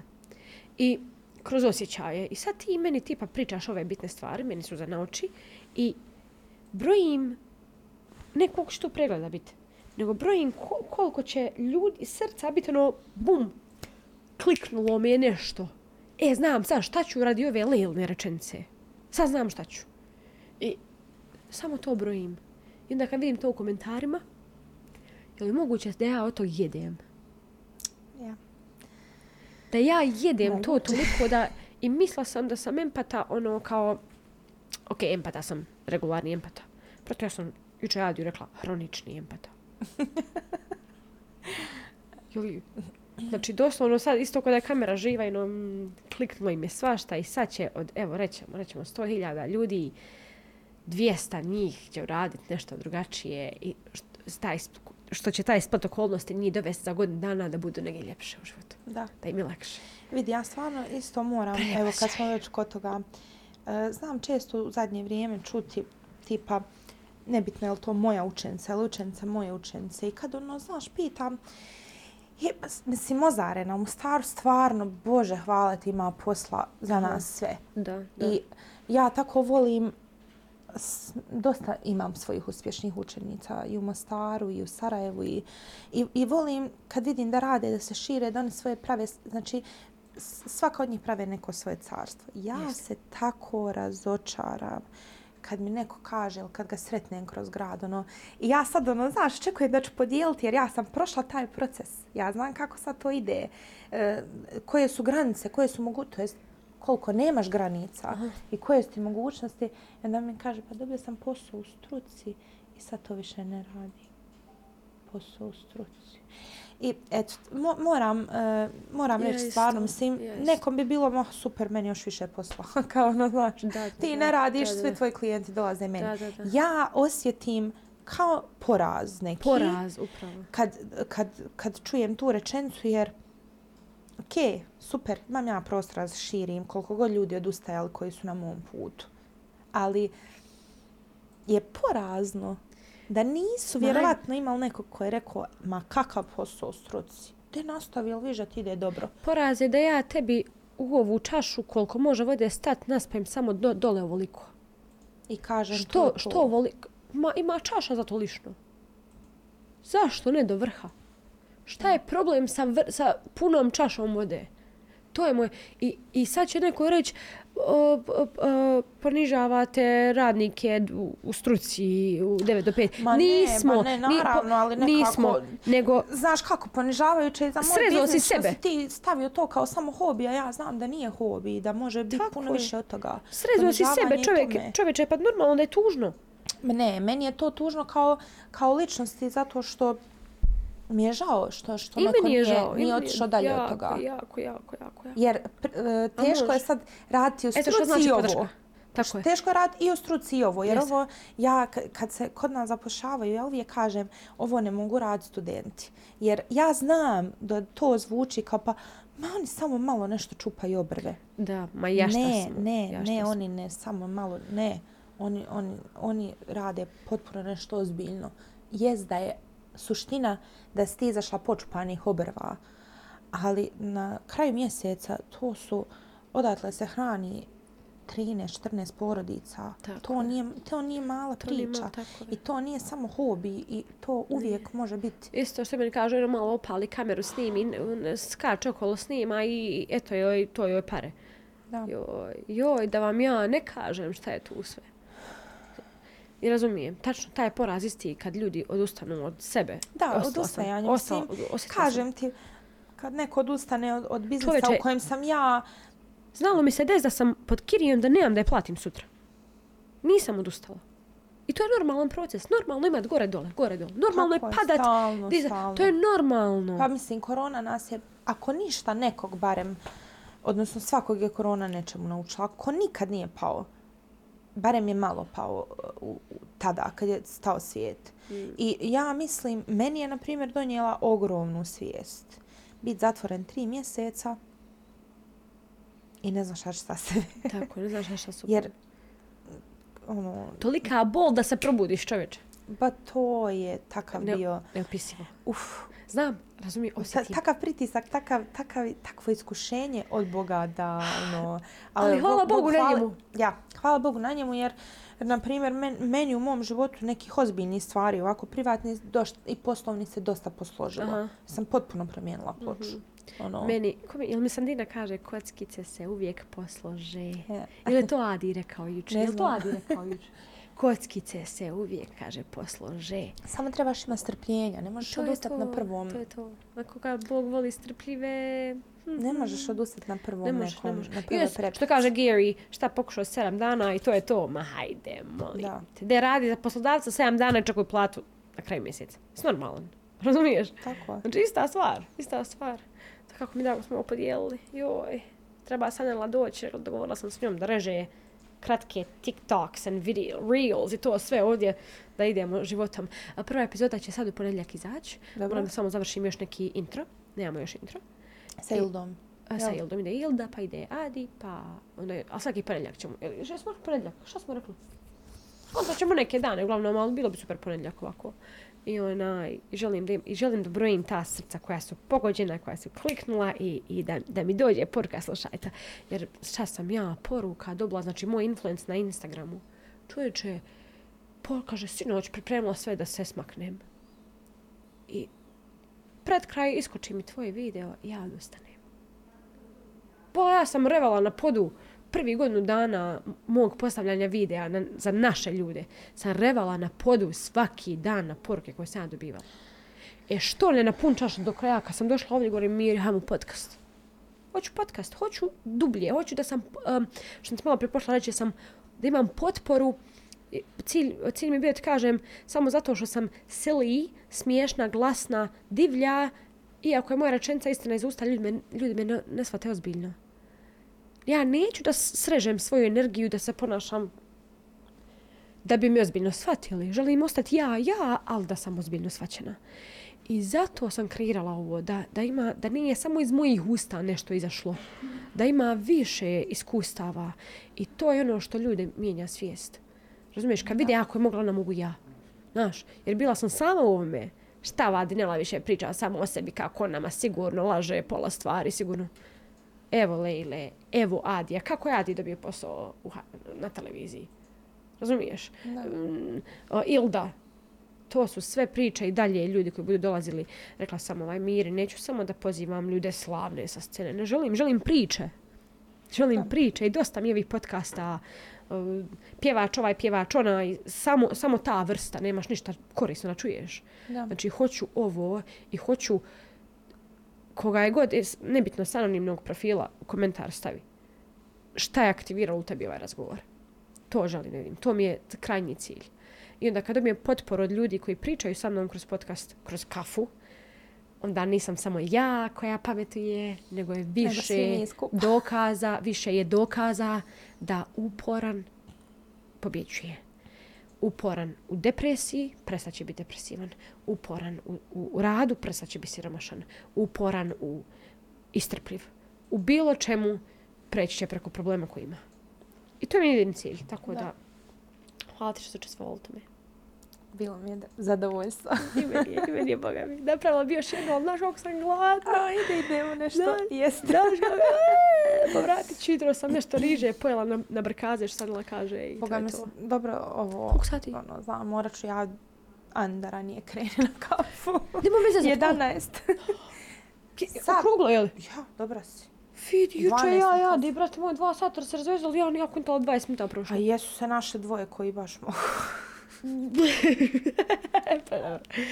Hvala ti, Lili. Nema na Hvala čemu. ti. I, I Hvala pijemo je, znači pijemo je, e, ali ne sad ozbiljno, ozbiljno, jer sam dosta radila na sebi, dosta sam se smirila i dosta je socijalna anksioznost izašla. Do, evo me ovdje vidiš, pričam čovječe, vodim nešto, zamisli. E, godinu dana prije ovoga Tesla. Ja. bre.